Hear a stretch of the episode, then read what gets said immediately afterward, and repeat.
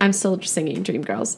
You can't dream. Well, uh, Dreamgirls is fabulous. You can sing it all you want. But we've moved on this week to different Dreamgirls on stage. Well, that's what they like to call themselves. Tee-hee, tee-hee-hee. I'd like to propose a toast. Welcome to Wines and Dolls, a podcast where Chelsea and Emily wine and talk about musicals. Welcome. Wine is a double entendre. TBD. They're not the Butterfinger girls, No. but they are the. Kit Kat Club girls. We've moved into cabaret today. Cabaret. and who's the diva we love from cabaret? Liza with a Z. Liza with a Z, not Lisa with an S, because Lisa with an S goes not Z. Oh my god. That's a song that she I sings. know. I'm. Yeah, I know. It's just like, just the, that was so manic. And It's supposed to be. You're welcome. I had too much coffee. My heart's moving too fast for this now. I would love to learn this song. I know probably Wesley, you've already performed this song. Probably. I'm going I to feel- steal it from you. Have you sung 14G?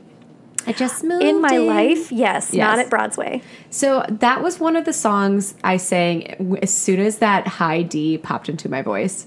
Like as as soon as like my voice teacher in college was like, "Oh, you got a high E flat now. Time to sing. Time to sing this song.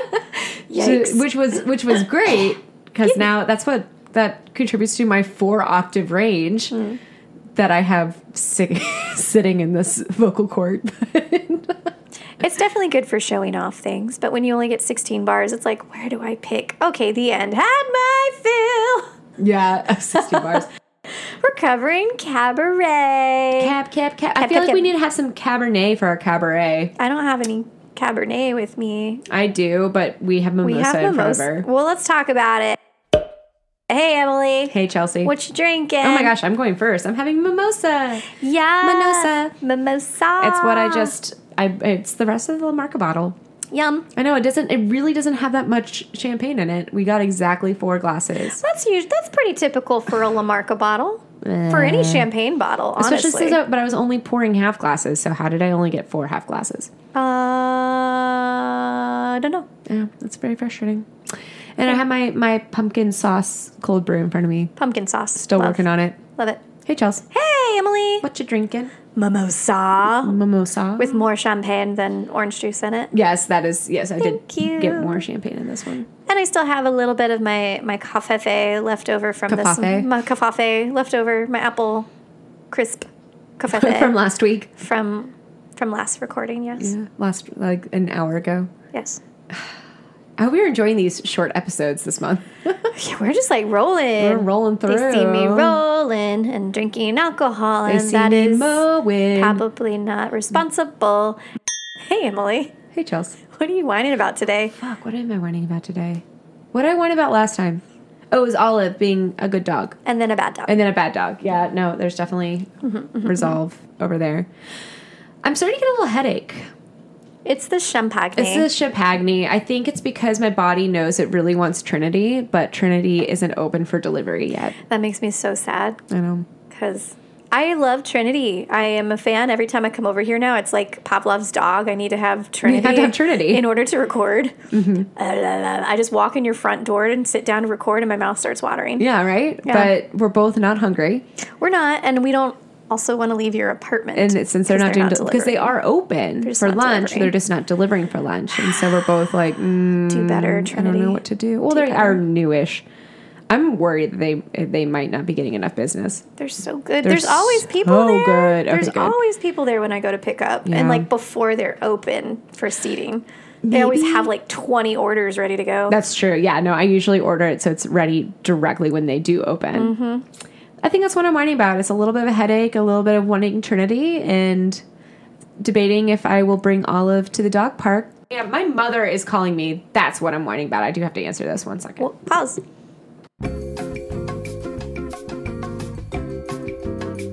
Okay, now I have a new wine.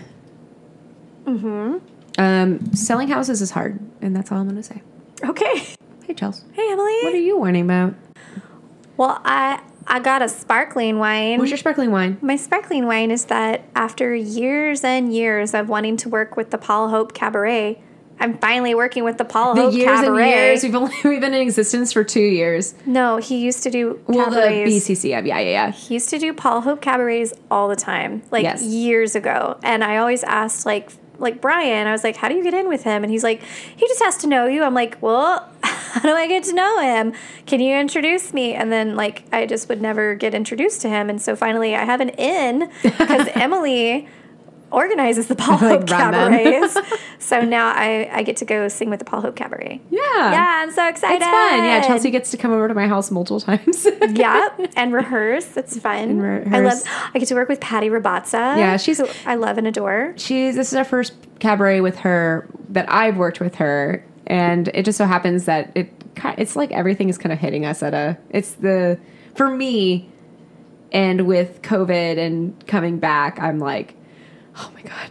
Yeah, no, I, f- I feel it too. Yeah. Mm-hmm. I, everything starts this week essentially. Into the Woods rehearsal starts August 28th, and we also have our our potential hurricane heading towards us Yeah, right and now. that's just a lot. I'm just like I, I'm all sorts of anxious anyway. So let's add tropical depression and hurricane to it, and then um, Paul Hope cabarets perform the last three weeks of September Mm-hmm. on Monday night at seven o'clock. If you want to come see it, Seven thirty, but yes. seven thirty.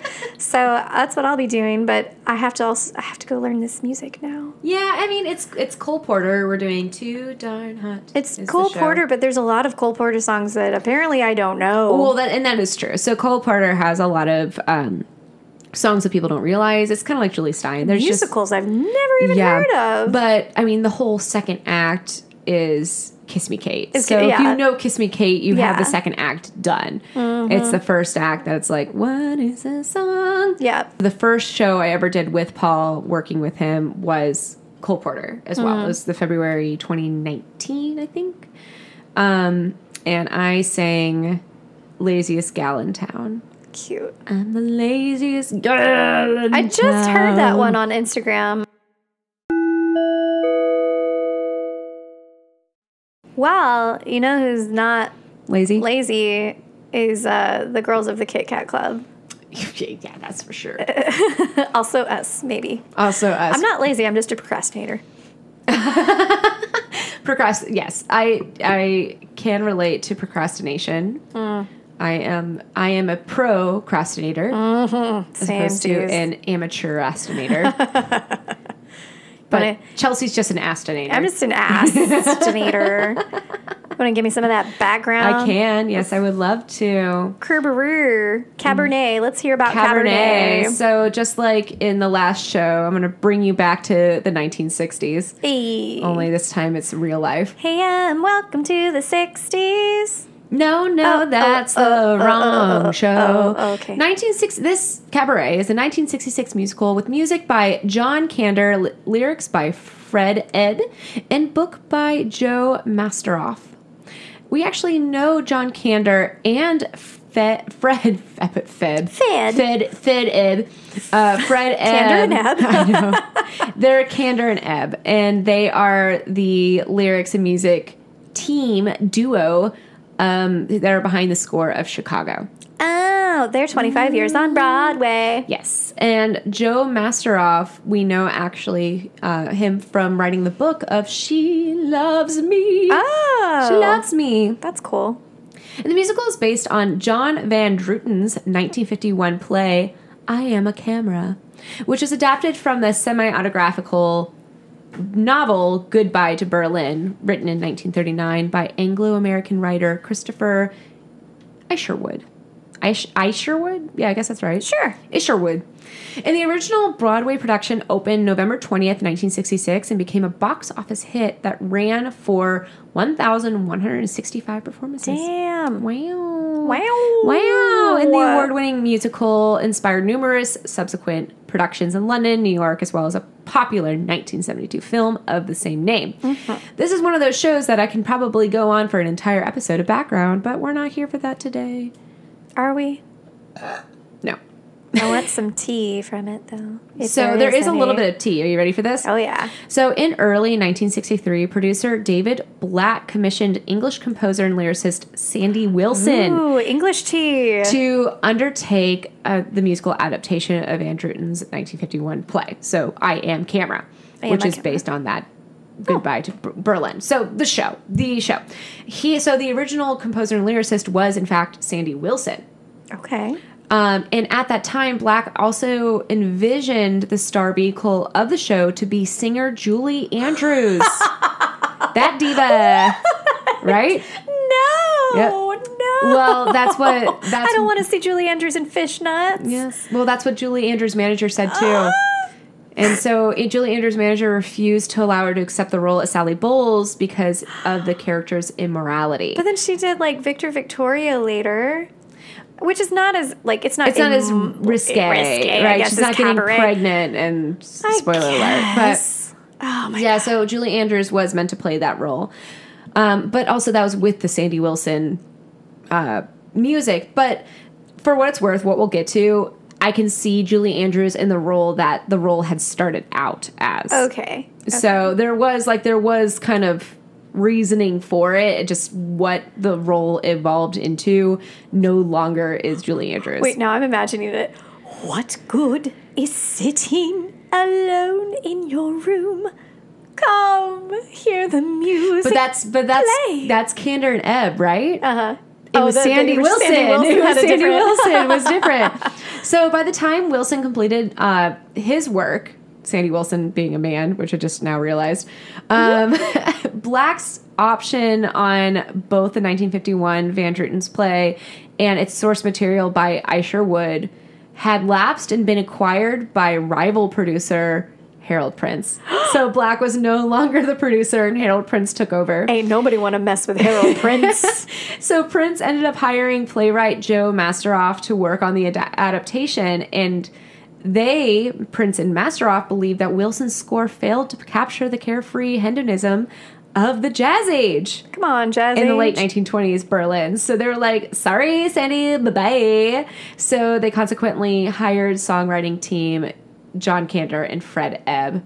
And they were invited to join the project. Oh so they just like scrapped Sandy Wilson. Everyone just like, it was like complete overhaul of Side this work. note, this is the only Hal Prince production in the Divas month that we're talking about. Yeah. Fun fact. Fun fact. He passed over next week or the the end of the month. The the one that we're talking about at the end of the month. Hal Prince actually passed over it. That doesn't shock me.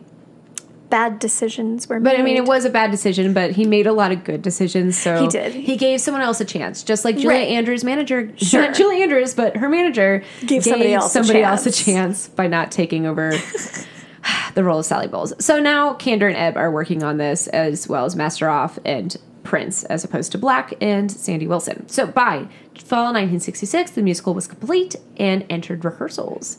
And actually, after viewing one of the last rehearsals before the company headed to Boston for a pre-Broadway run, Prince's friend, none other than Jerome Robbins, we love a Jerome. he suggested cutting the songs outside the cabaret. we don't love the Jerome. but Prince was like, nah. Hal Prince and Jerome Robbins, they love to, they love to to, get like, into they're like, it. oh, is that what you think? You just, Is that what "Nah, you- I'm not going to do Is it. that your opinion? How interesting. Thanks, thanks for that. Thanks for that. I love their little tips. Uh, it's so. Every show they're on together. they're like a- Prince's friend. Bullshit. Yeah. That was a friend frenemy. Well, for what's worth, you give me an idea and be like, "That's a good idea, Chelsea. Keep trying." God damn it. just kidding. I'm just kidding. I've never done that to you. I just steal your ideas and make them and meld Oh them. Oh, no, that's other people. Oh well, no. I steal my your ideas, bring you into them, and then change them. Yeah, yeah. There we go. There we go. There we go.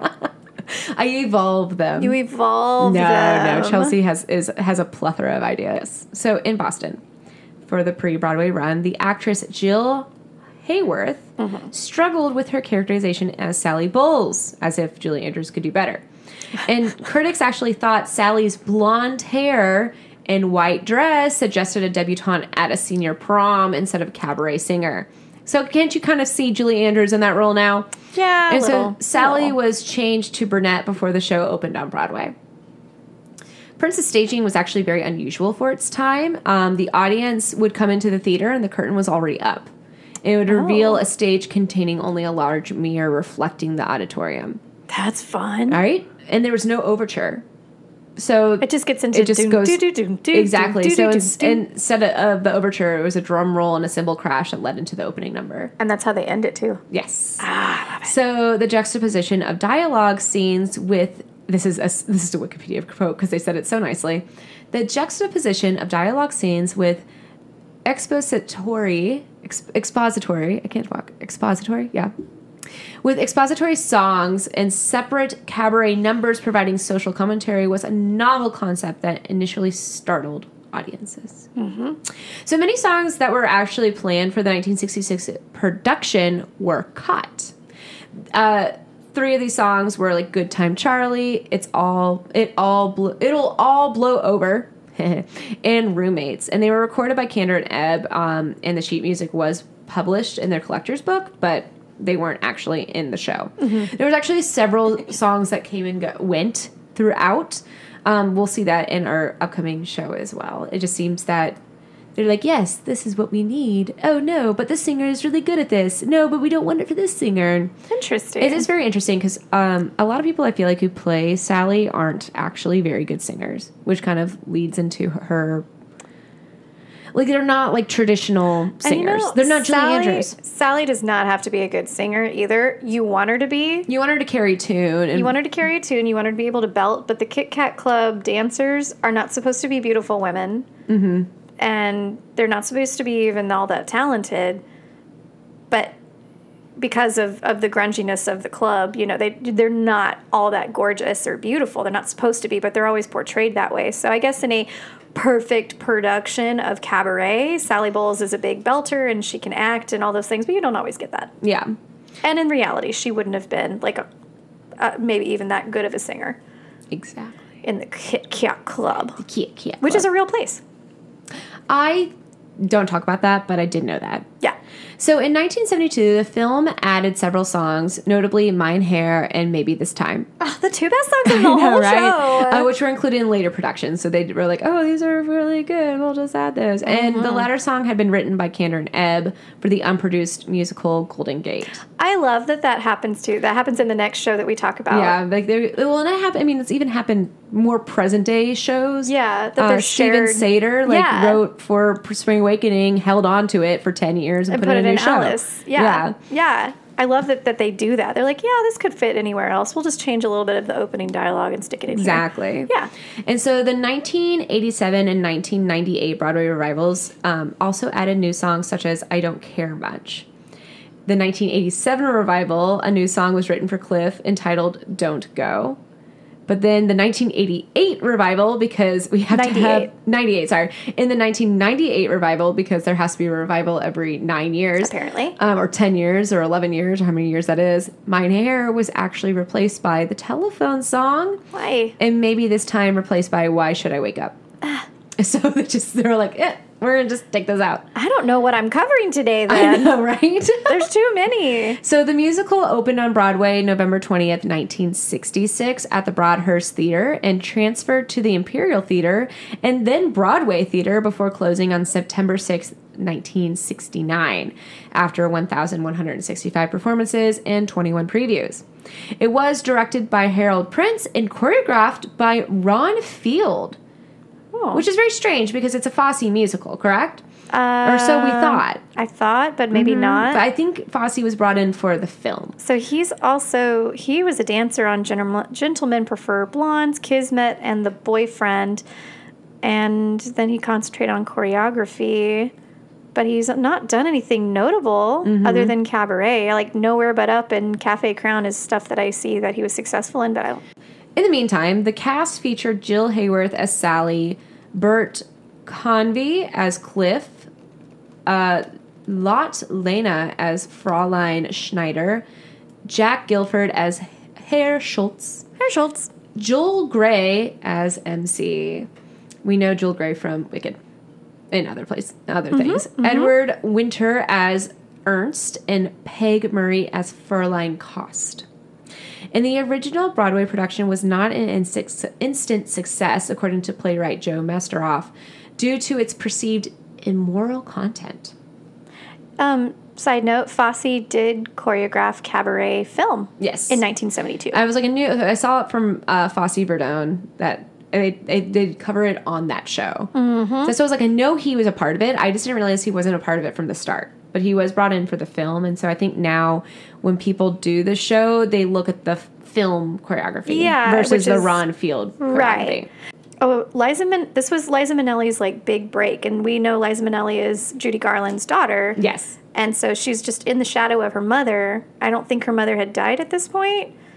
I don't think so. This was her first breakout. Oh no, wait, no, never mind. Judy Garland died in 1969. Wow. Anyway, um, but this was like Liza Minnelli's first big breakout. Yes. Was this movie? Yes. As Sally Bowles. as Sally Bowles. And Jill Grey was in, was still MC in the film as Yes. well. So, um, as I said before, Masteroff said it wasn't successful. The Broadway wasn't. Uh, the Broadway production was not successful immediately uh, because of its immoral content. When the show opened in Boston, Masteroff recalled there were a lot of walkouts. Once the reviews came out, the public came back. So hmm. it took the reviewers to be like, "No, it's really good." That's interesting. I wonder if there was a payola involved. Maybe. At the time, actor Joel Grey was merely fifth billed in the show. Nevertheless, audiences were hypnotized by Grey's sinister performance as the MC.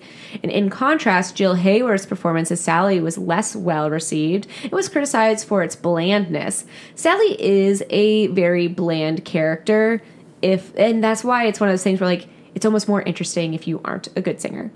yeah. Like it, it, it draws it draws you in a little bit more. Yeah.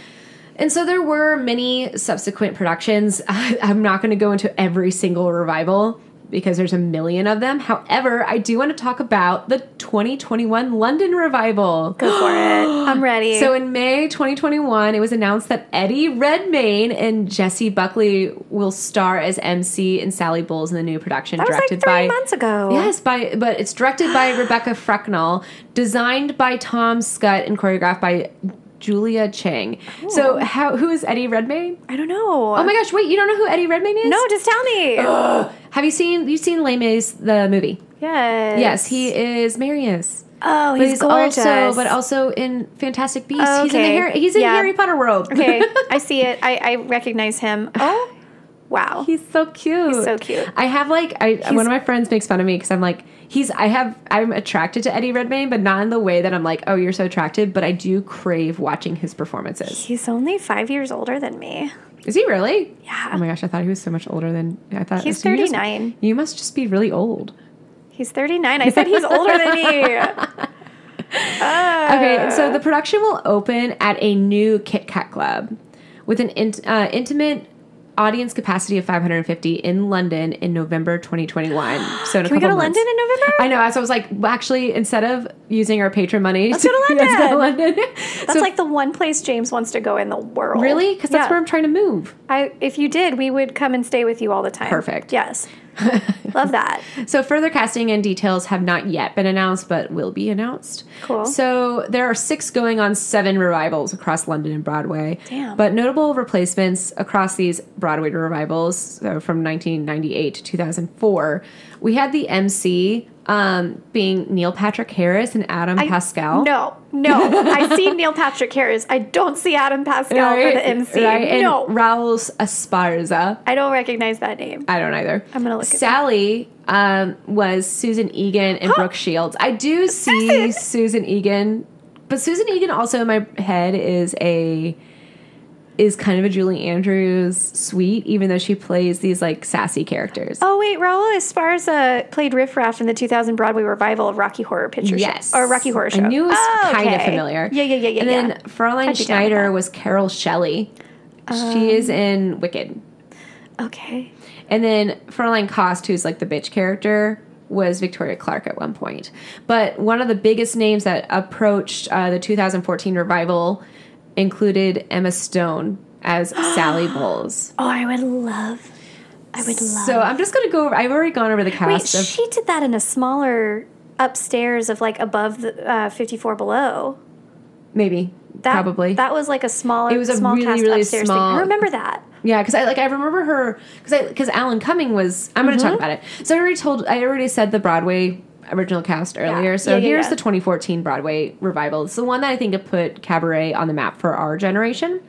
The MC was played by Alan Cumming. Love him. Sally Bowles started as Michelle Williams, Yes. and then later was Emma Stone. Mm-hmm. Cliff Clifford Bradshaw, so Cliff, was played by Bill Heck. Fräulein Schneider was Linda Edmond or Eamon. Herr Schultz was Danny Bernstein. Ernst Lud- Ludwig, Aaron Crone, and then Fräulein Kost is Gayle Rankin. Gail. Dale. Which brings us into the awards, and again, I'm only going to cover the original Broadway production and then the 2014 Broadway revival. So, we go to the 1967 Tony Awards, where it's splattered with green. It won Best Musical, won Best Original Score by Kander and Ebb. It won Best Performance by a Featured Actor in a Musical, Joel Grey. It won Best Performance by a Featured Actress in a Musical, Peg Murray. Best Direction of a Musical, Harold Prince. Best Choreography, Ron Field. Best Scenic Design, Boris Aronson. And Best Costume Design, Patricia Zipprodt. And then it was nominated for Best Performance by a Leading Actor in a Musical, Jack Gilford. Best Performance by a Leading Actress in a Musical, uh, Lotte Lenya. And then it was also nominated for Best Performance by a Featured Actor in a Musical, Edward Winter. It won Best Musical for the New York Drama Critics Circle, and it also won the Outer Critics Circle Award for Best Musical. But then I was watch I was kind of looking through the different revivals, and that green on Wikipedia started to turn red, and then the list was getting shorter. That's what I noticed with all revivals. So we get to our 2014 Broadway revival, where at the Tony Awards, the 2014 tw- Tony Awards, it was only nominated for two awards, which were Best Featured Actor in a Musical, Danny Bernstein, and Best Featured Actress in a Musical, Linda Emond. Not even Anna Allen Cumming. I mean, Wow. It was nominated for Drama Desk Outstanding Featured Actor in a Musical, Danny Bernstein, Outer Critics Circle for Outstanding Revival, Outstanding Actress in Musical, Michelle Williams, and Outstanding Featured Actor, Danny Bernstein, and then the Fred and Adele Astaire Awards for Best Choreographer in a Broadway Show, Rob Marshall, an Outstanding Female Dancer in a Broadway Show, Gayle Rankin. But nobody won any of but those no one, in none, nothing, nothing was won in 2014. Wow, that's that is that is going to be a common theme. Yes. honestly, with all the revivals that we talk about with these divas, because if you don't have the diva leading it, I don't know if you don't have the diva people want to see. I guess maybe you're not going to. Well, I really thought Alan Cumming for 2014 He would be a- the he is diva. the diva. because He he's would be. he's such like like I almost like Liza Minnelli. Yes, this is the di- this is the show that made her. This is she is the diva of the show. But Mm-hmm. freaking Alan then Cumming. fucking 2014 Broadway revival. Like I never even heard of the show until I knew like I was like yeah, well, Liza t- Minnelli. This was a tiny one. This was a tiny show. I'm Yeah. pretty sure it was like literally in the room above 54 below. So it's possible that they didn't get enough people from the Tonys yeah, to, come get out and in see what was happening. Yeah. I remember this being like such a small little intimate space when I heard about it, and I was like, "That sounds cool. I want to see Emma Stone up close and personal in my face, shaking it in in underwear. in underwear." I just watched Easy A. That's true. God, that's a good movie. Anyway, But yeah, so we're here to talk about Liza as the diva, but also Liza with in, the Z. in my heart, it's also Alan Cumming. It is Alan Cumming. Yes, we do love. We love an Alan Cumming. Ah, we love an Alan Cumming. Chelsea is moving her eyebrows. At Yes, I am.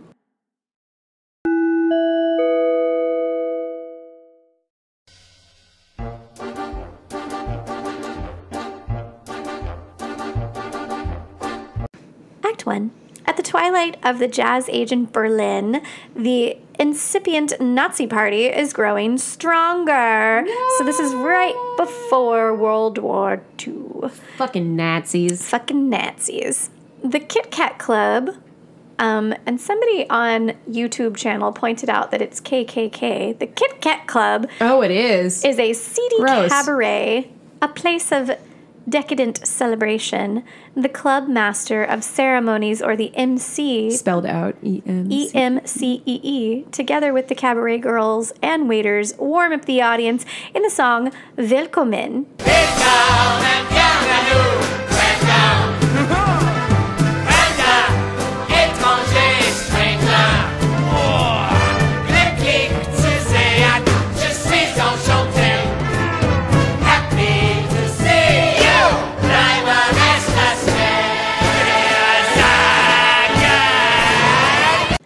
And so, with this song, and actually, honestly, with this MC character, he doesn't have a name other than MC. MC.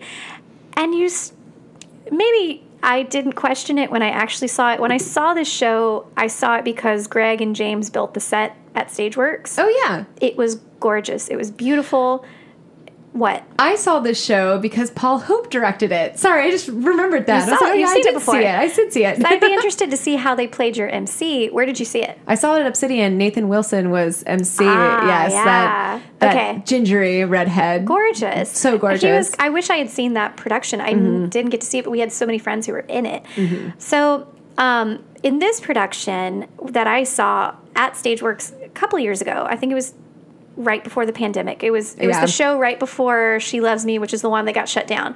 So, um, I had never seen Cabaret. I'd watched bits and pieces from the film. I had heard Wesley and Amanda sing all of it at Broadway. You I heard the entire I've show. heard the entire show, but I've never seen it. So when I saw it, I was like, okay. And the twist at the end made me just go, oh my God, oh my fucking God. So the MC is just this guy that kind of floats around. He comes in and out, and I'm not sure how much they had Nathan observing. It was quite show. a bit. but I just remember Yeah. what the first time I saw this actually. I just like I think I like suppressed the memory. Uh huh. Don't give I it away. I gotta tell you where I saw it. Where? I saw it at an educational like children's theater. no. because No. I know. So uh, one of my little students, one of my little students, he was how old was was Adam? Um, I think he was fifteen or sixteen at the time. And I'm friends with his mom, like I know his family, and his sister was in it, and. Yeah, so Adam was MC and his sister I think was Texas.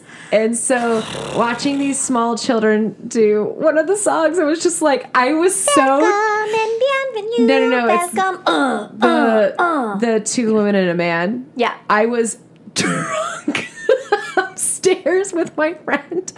And and Adam's mom were like absolutely not. Which I mean you gotta hand it to them because they talked about why they chose to do that show. Uh you gotta hand it to them for doing it and choosing to do it. And it was it was a pretty good show. It's just like you had to get past the fact that they were all they in high children? school No, thank you. I cannot get past that fact.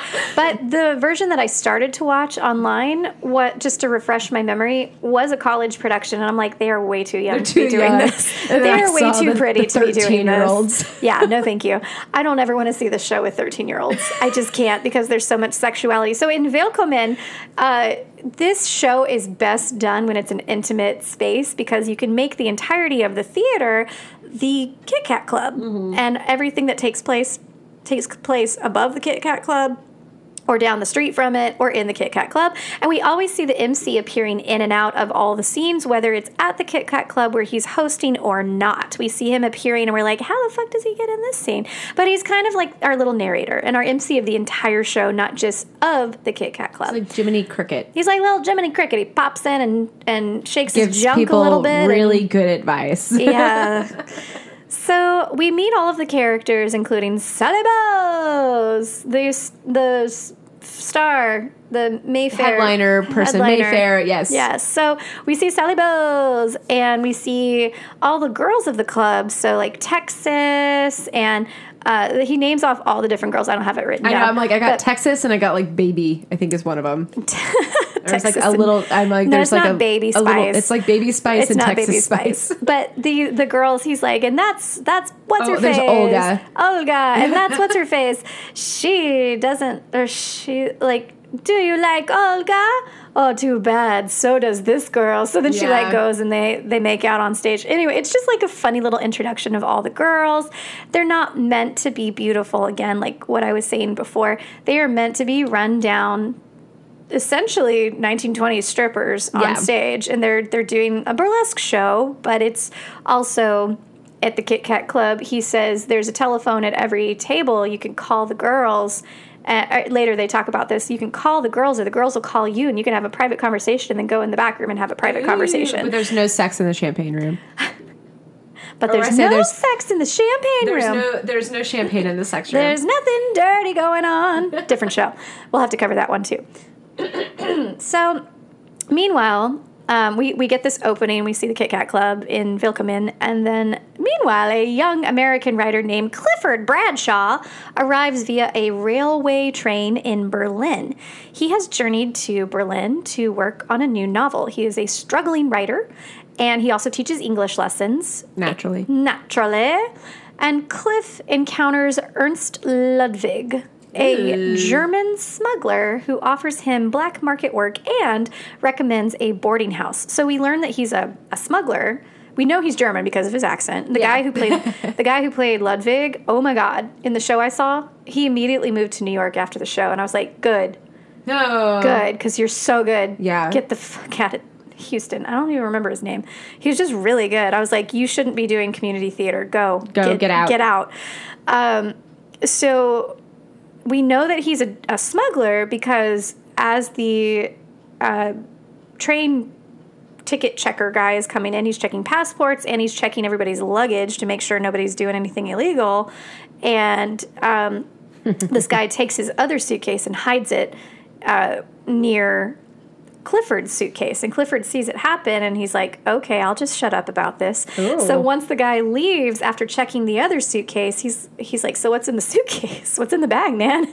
And he's like, "Oh, it's just a couple of things that are not allowed in the country. You know, you know. Don't worry about it. I'm just just kind of taking a couple of things from my trip to Paris and to Berlin. Don't worry about it." Oh. Cliff tells Ludwig to send him to the cheapest place in town. So uh, Ludwig is like, Cheapest place in town. Ooh.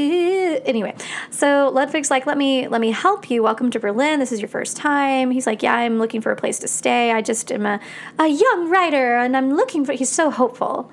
It's like the guy in Moulin Rouge. bushy tail. Yeah, it's like the guy in Moulin Rouge. So oh. like, I'm just looking for the cheapest place in town. I want to suffer. I want to write and write about my suffering. Anyway, that's kind of what it feels Cash. like, right? and it's like honestly, he talks about how ch- how poor he is and how cheap of a place I'm he a needs. victim. I'm a victim. And then Ludwig's like, well, I'm going to send you to this place. He's like, no, really, it has to be cheap. He's like, no, really, it is. so he sends him to, he recommends that he goes to the Kit Kat Club yeah. and he sends him to Fraulein Schneider, who's going to give him a good deal on a boarding house, uh, on a little room in a boarding house. So at the boarding house, the proprietress, Fraulein Schneider, offers Cliff a room for 100 marks, but he insists he can only pay 50. And she's af- she's fighting with him a little bit, and after a little bit of a debate, she relents and allows Cliff to live there for 50 marks. And she's like, she's like her her argument is, but you teach English. You look like a professor. He's like, I'm not a professor. She's like, yeah, but you look like one. But you, so you must so have you money. must have money. You totally are going to have money. If you don't, you will have money. And so he's like, no, but really, I'm poor. So after this little debate, she relents and allows him to live there for 50 marks. And Fraulein Schneider observes that she has learned to take whatever life offers in the song, So What? And I had a maid doing all of the housework, not me. So what? Now I scrub up the floors and I wash down the walls and I empty the chamber pot. If it ended that way, then it ended that way. And I shrug and I say, so what? For the sun will rise and the moon will set, and you learn how to settle for what you get. It will all go on if we're here or not, so who cares? So what? So who cares? So what? So what? That's actually um, one of my favorite jazz songs. Is so what? So not, what? Not this. Not this. So what? There's a there's a cover. There's a better. it's like Benny Green or something. There's a so what? But he doesn't sing it. It's just instrumental. I love Yeah. that piece. Okay, so when Cliff visits the Kit Clap, Kit Kit Kat Kat Club, when Cliff visits the Kit Kat Club, say that ten times fast. Click, clack, clack. Click, clack, clack. the MC introduces an English chanteuse, Sally Bowles, Salibos. who performs a flirtatious number, Don't Tell Mama. Hush up, don't tell mama, shush up. Don't tell mama, don't tell mama, whatever you do.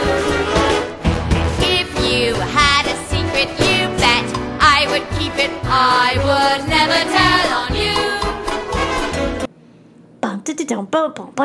Just like the name of the bar in New York of this is, is the singing bartenders. Oh, yeah, They're Don't Tell Mama. hiring right now. Oh, that's where one of my friends. Joseph Reed, I wasn't going to say Joseph Reed. No, but he works there.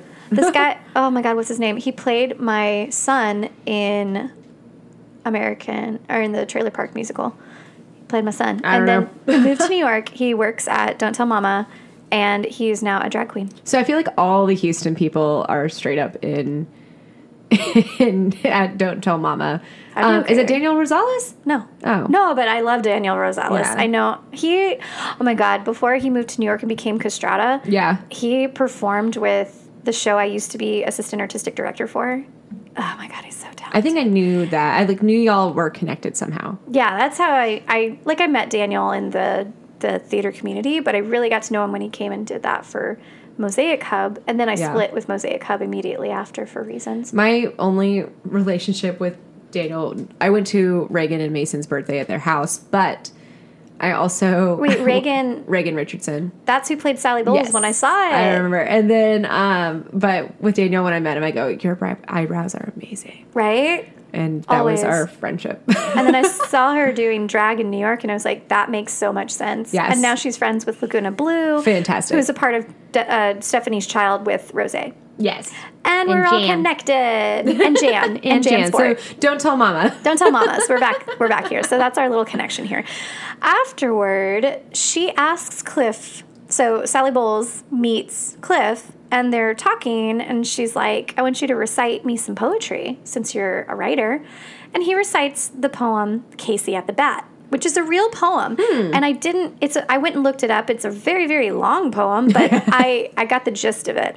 So the poem tells the story of the final half inning of a baseball game, and in the poem, Mighty Casey gets two pitches right down the middle of the plate, but he passes them up, waiting for an even better pitch to Oh. hit. The crowd is in a frenzy because one more strike means that Casey is out and the game is over. That's a that's a baseball knowledge. If the ball is perfectly down the middle, it's considered a, strike. strike. if you don't if you don't try and hit it. It's not an Mm-hmm. immediate ball if you don't swing. Yes. So So interesting that that's the poem he would talk about. he likes balls, you know. I think it's a little deeper than that. We're a little bit more balls deep in this poem. Um, but I've if you seen- don't take the chances that are given to you, it's a strike on you. Yep. Interesting. So Cliff offers to escort Sally home, but she says that her boyfriend, oh my God, I have a boyfriend. I just Boyfriend? asked you to recite poetry to me, but I totally have a boyfriend. her boyfriend, Max, who is the club owner, is too jealous for anybody to walk her home. So Sally performs her final number at the Kit Kat Club, aided by her female ensemble members of Jazz Babies in the song Mein Herr. my lieber Herr, farewell, a fine affair, but now it's over. And though I used to care, I need the open air. You're better off without me, mein Herr. I love this song. Ma, ma, my, mein lieber Herr, farewell, mein lieber Herr. That was lovely. Mein Herr is like my sir, my my darling, my my hair like Herr Schultz or Yes, my Mister. my mister. My mister. Farewell, my mister.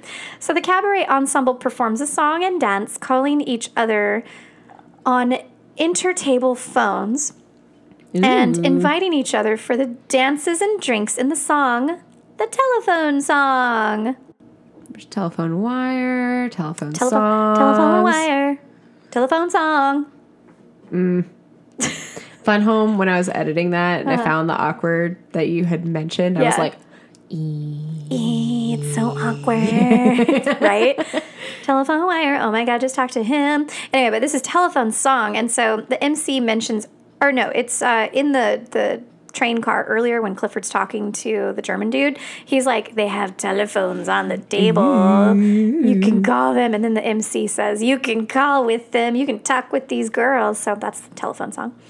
The next day at the boarding house, Cliff has just finished giving an English lesson to Ernst when Sally arrives. Oh my god, Sally, what are you doing at hmm. his place? Max has fired her and thrown her out, and now she has no place to live. What the fuck? Oh. Sally is like the headliner of the show. supposedly. Supposedly. I mean, Liza Minnelli is the headliner of the show. What what you doing? What you doing, Max? So fires her, and she has no place to live, throwing her out. And Sally asks Cliff if she can live in his room. How ballsy of her. Can I live here? She's like it's almost like she doesn't even really ask. She just kind of shows up and says, moves "Oh, I'm. I'm staying here." Yeah, and he he resists, but she convinces him to take her in in the song Perfectly Marvelous. Just as still as a mouse while I'm giving my novel a wow. Yes, I've a highly agreeable life in my perfectly beautiful room with my nearly invisible, perfectly marvelous guy. And really, she doesn't ask. She just goes. She just she just it's like he goes no and she's like, hmm, oh, well, here's my suitcase. Where can I put it? Where am I sleeping? Cool, I'm gonna sleep here. yeah. So the MC and two female companions sing a song in the very next number called Two Ladies. I like it. Say like it.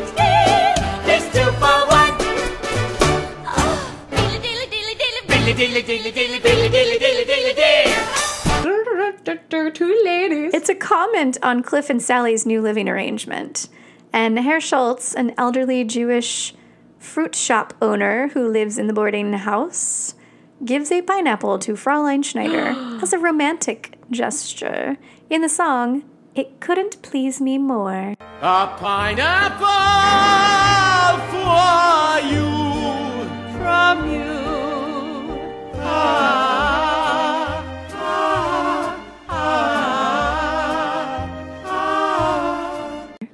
I like how we just kind of glided past We two glided ladies. past two Can we- can- wait, I'm going back. Go back. Emily, talk about it. two ladies is is MC. It's kind of like a side note for what's happening, right? He's like, this is what it's like.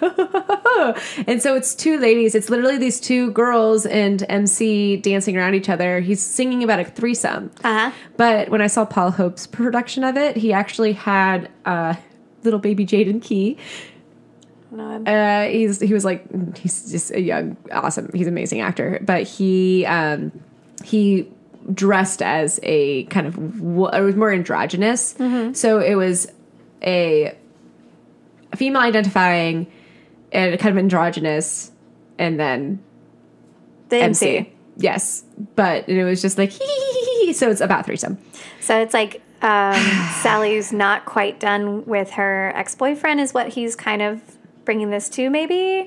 Like Sally's moving in with this guy, but maybe there's another guy. And I think it's more like, of just like they wanted an excuse to sing about a threesome on stage. okay, that too. That could work too. I guess. I guess that could work too. Okay, so in the next song, so we know now Herr Schultz, who lives We there, the pineapple. he he has given the pineapple to Fraulein Schneider, which if you didn't know, I want a pineapple from someone. right? The pineapple is the universal symbol of service, like mm-hmm. service industry. Yeah. I uh, I know that because I go to BLT a lot, and one of the bartenders is super tattooed. I'm like, I like your pineapple. He's like, that's the international symbol of service. Do you like I'm my like, pineapple? cool. Do you like I it wasn't spidey? I wasn't flirting. I was just very funny. liked his pineapple. I love tattoos, and I'm looking to get another one. So I'm Oh always interested in people's. I have two in mind right now. I have to get the one for my sister first. Are you gonna put my face on your shoulder? No, Ah, fuck. no. So I'm always watching your back. Ugh, I hate that. It was so good. I hate that. Anyway, the next scene in the Kit Kat Club, a young waiter starts to sing a song, a patriotic anthem to the fatherland that slowly descends into a darker, Nazi inspired marching song, Yuck. becoming the strident, quote unquote, Tomorrow Belongs to Me. He initially sings a cappella, that means no orchestra, before the customers and the band join in. So we kind of get the idea of what these people in Berlin are about. The Nazi mm. party is slowly starting. National socialism. National, mm, yes. That's what it is. yes, National Socialism, this nationalism. That's They- what Nazi means. Yes. People didn't know that it's National Socialism. So Yeah. We know what these people in Berlin are all about. And there may happen to be some Jewish people close by. So this is going to cause a little conflict here. Months later, and like I said, this is right before World War II. Months later, Cliff and Sally are still living together and have grown pretty intimate. That means sex.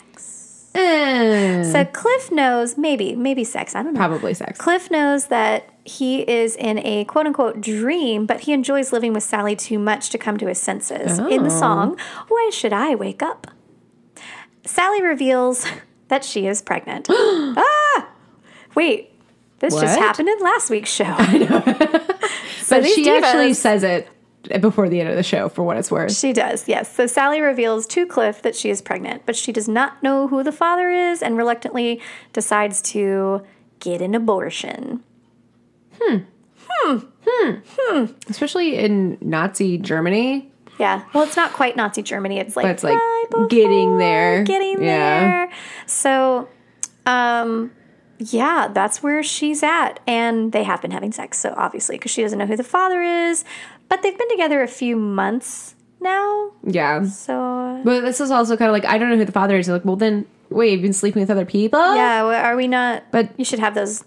You you should have those those conversations, people. Mm. So they didn't apparently. So uh, Cliff reminds her that this could be his only child and convinces her to have the baby. In and uh, Sally ends up singing the song. Maybe this time. Because she's debating whether or not to have the baby. Yeah, in the song, essentially, she's saying maybe this time he'll stay.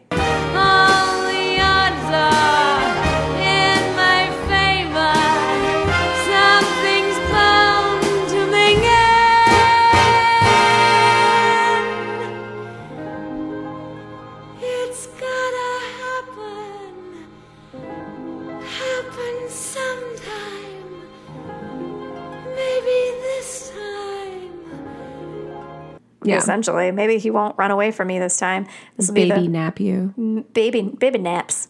so Ernst enters, and this is like maybe this time is like the song, y'all. It's like the song. It's the song. It's gonna happen. You know, that's Regina's favorite song at the Broadway. Kristin. Chenoweth and Glee sings it. It's Yeah. just amazing.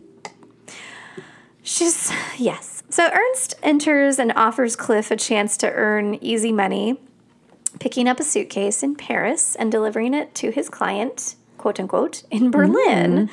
The MC comments on this with the song Sitting Pretty, or in later versions it's called Money. Money makes the that clinking, clanking sound of money, money, money, money, money, money, money, money. Get it, get it, money, money, money, money, money. Marca yetta, back for the pound, that clinking, clanking, clanking sound. So that makes the world go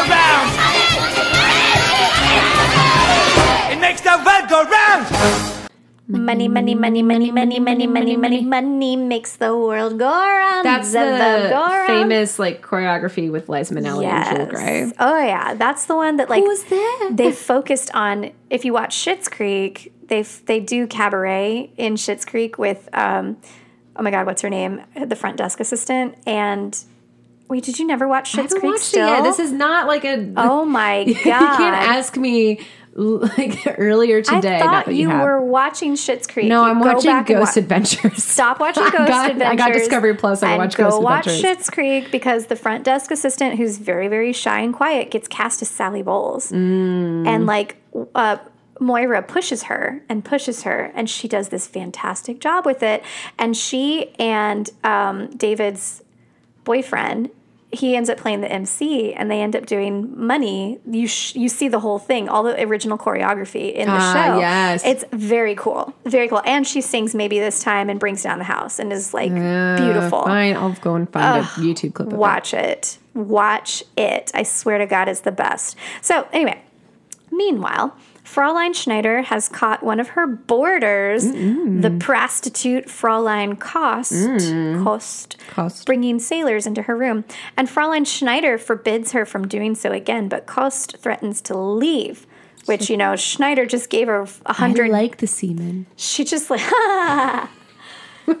Sorry. Schneider just like offered a room to this Clifford guy a couple months ago for 50 marks when it should be mm-hmm. 100. So she's obviously desperate for people to stay. So Kost reveals that she has seen Schneider with Herr Schultz in her room. Uh. in her room. Pineapple guy's been poking her in her room. So Whoa. right? Herr Schultz saves Schneider's reputation by telling Kost that he and Fraulein Schneider are to be married in three weeks. And after Fraulein Kost departs, Schneider thanks Herr Schultz for lying to accost for her. Herr Schultz says that he was serious and proposes to Schneider in the song Married. Aww. That's sweet. Das Grab des Speer wird Aufwand leer. Suddenly ceases to be. For you wake one day, look around and say, Somebody wonderful, Somebody wonderful. married me. That's very sweet. At Fräulein Schneider and Herr Schultz's engagement party, Cliff arrives and delivers the suitcase of contraband to Ernst. Oh. Yes, so he's he's delivering stuff to Ernst for extra monies, and so he delivers it. A tipsy Schultz sings uh, Meeskite. Meeskite, he explains, I don't know. it M E E S K I T E. Michael Kushner, we need we need a translation, please. Meeskite. So, and it says it right here. Or like a pronunciation. Meeskite, he explains, is Yiddish for ugly or funny looking. a song with a moral.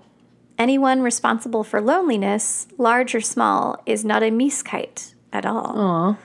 Hmm. Why is he speaking Yiddish? Why is he speaking Yiddish? Because Schultz, Herr Schultz is Jewish in Nazi Berlin right now. No. Uh-huh. So afterward, uh, okay, hold on a second.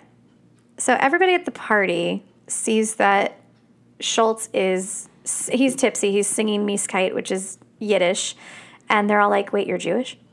And everybody starts to back away at this party and walking away. So, seeking revenge for Fräulein Schneider, Kost tells Ernst, who is now who now sports a Nazi armband. Oh my God, there's a lot of names. That Schultz is Jewish. Herr Schultz is Jewish. Herr Schultz. So Kost is the prostitute. Ernst is the guy who's smuggling shit Yes. um, and getting Clifford involved in sh- smuggling shit. Yes. Schneider is the woman who is in love with Schultz. Schultz is Herr Schultz is her tenant and is Jewish. Mm-hmm. Okay, and they're engaged. And Ernst just joined the Nazi party. Yes, and Ernst just joined the Nazi party. So Ernst warns Fräulein Schneider that marrying a Jew is unwise, and Fräulein Kost and company reprise "Tomorrow Belongs to Me" with more overtly Nazi overtones.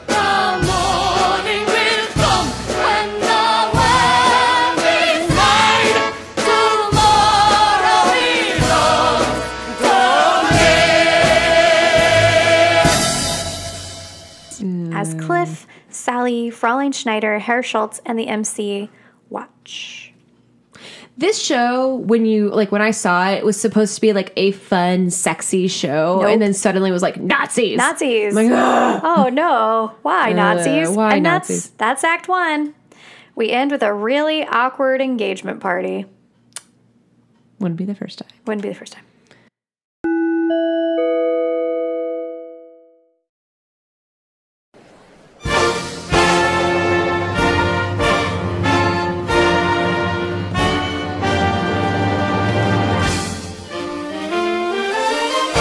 Okay.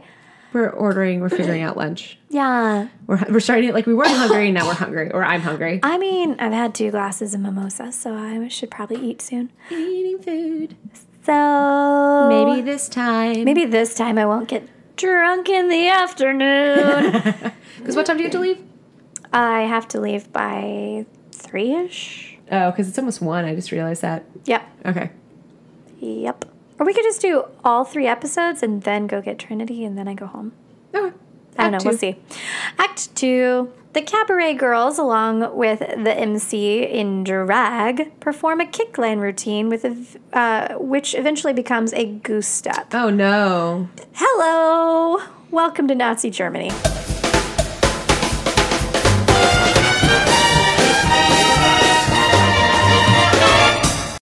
Springtime. Springtime for Hitler. Jeez. Fräulein Schneider expresses her concerns about her impending nuptials to Herr Schultz, who assures her that everything will be all right in the song Married reprise. Somebody wonderful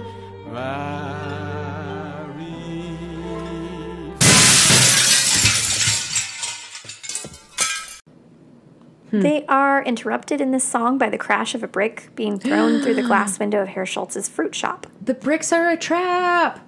Yeah.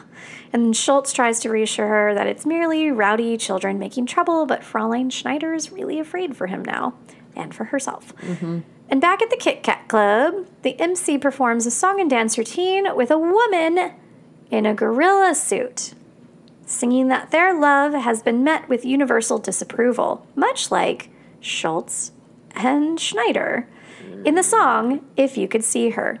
Yet when we're walking together, they sneer if I'm holding her hand. But if they could see her through my eyes, maybe they'd all understand.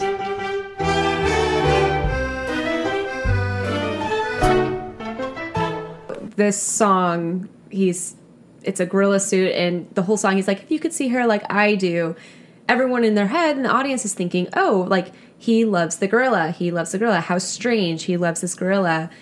And um, the audience, that he's encouraging them to be more open minded. And it's a funny farcical of a Yeah, because he's it's like a little gorilla in in a little tutu, and it's cute, and they're having their little dance number. And at the end, he goes, "If you could see her through my eyes, she, wouldn't, be look Jewish, at all." Which is like, And that's and like literally like you think it's so like oh ha ha ha she's a gorilla ha ha ha and then he says Jewish and you're like oh fuck, and and that is the end of the song. yeah. It's it's difficult. That's why I'm like I know it's hard, but I'm gonna say it. Thank you. I, I heard your hesitation over there, and I was like, do I need to not read this next no, part? no, it's Okay. it's a hard song. It's a difficult song. It is.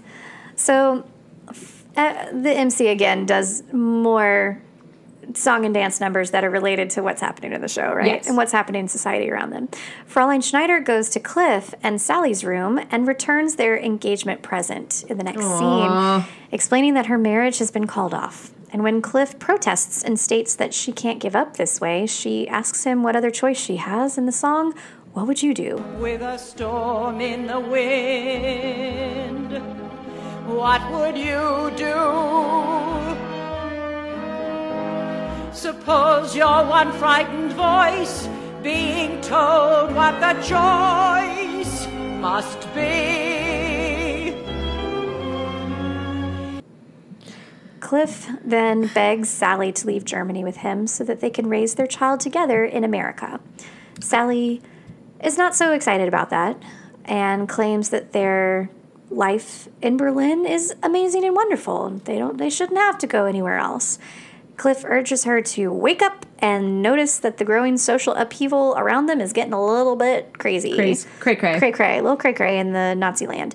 Sally um, pushes back that politics have nothing to do with them, and she returns to the Kit Kat Club and sings I Don't Care Much. Uh, Warning spare. I don't care very much.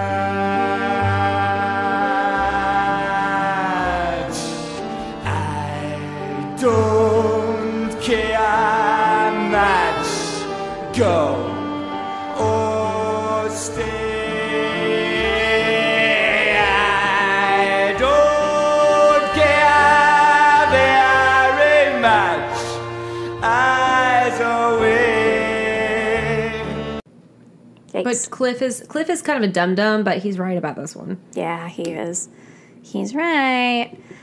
So at the club, after another heated argument with Sally, Cliff is approached by Ernst, Ernst, who has another delivery job for him. Mm. Cliff tries to brush him off, but when Ernst inquires if Cliff's attitude towards him is because of quote unquote that Jew at the party, Cliff attacks him only to be beaten by Ernst's Nazi bodyguards and expelled from the club. What the fuck? On stage, the MC introduces Sally, who is who enters to perform once again, singing that life is a cabaret, old chum. Come to the cabaret. cementing her decision to live in carefree ignorance and freedom in the song Cabaret. By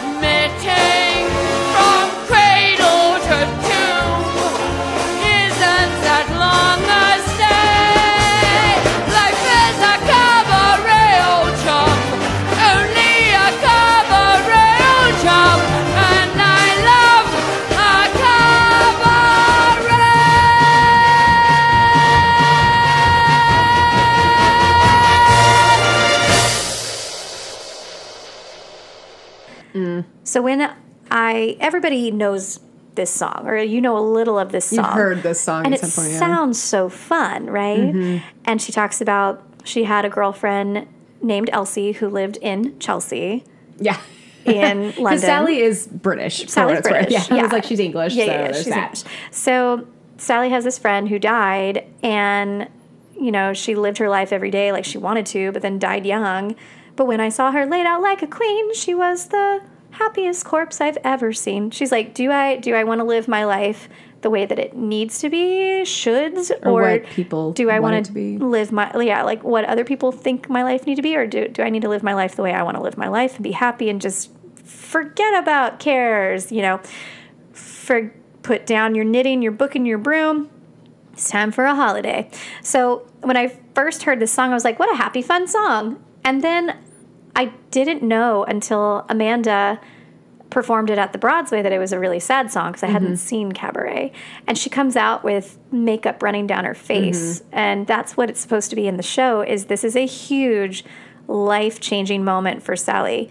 And she recognizes that she doesn't want to change, that she wants to live in ignorance, get rid of the baby, and just l- live in this hedonistic lifestyle, which good for her.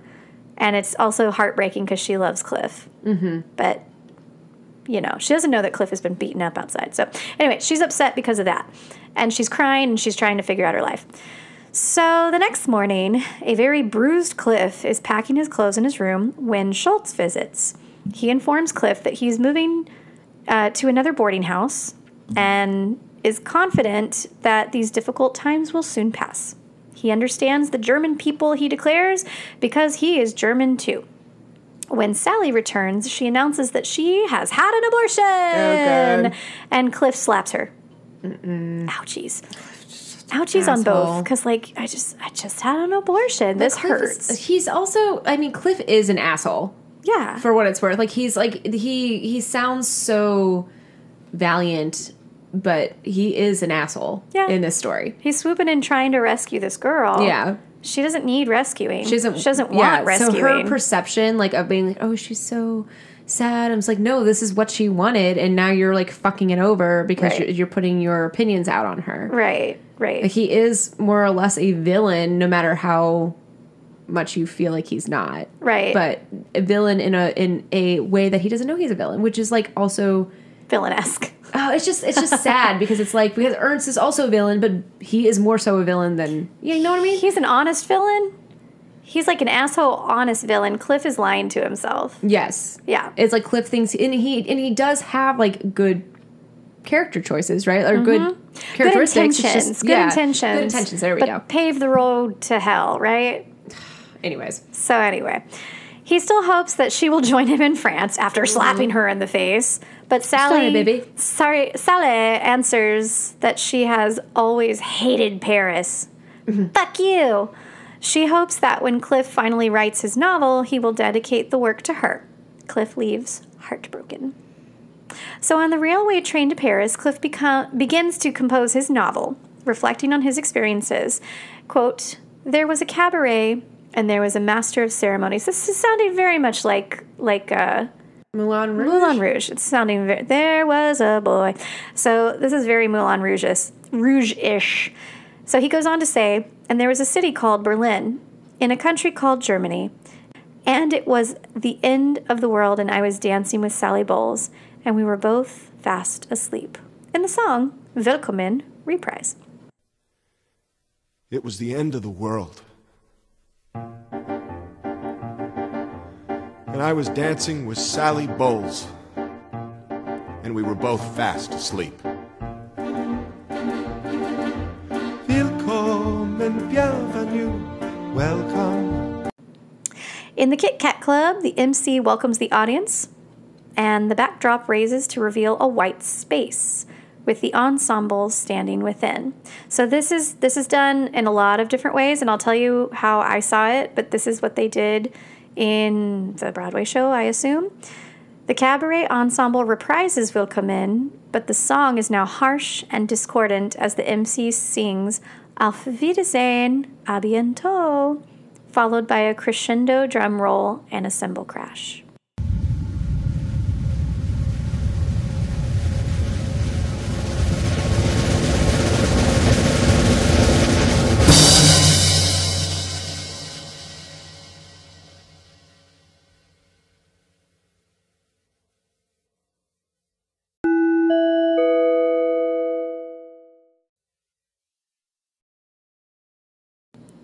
So, in the version I saw, the very last part of the song, the MC loses his hat and his sexy clothes, mm-hmm. and he's in pinstripes, mm-hmm. but the ones that you would see in Auschwitz, like a Jewish mm-hmm, concentration camp.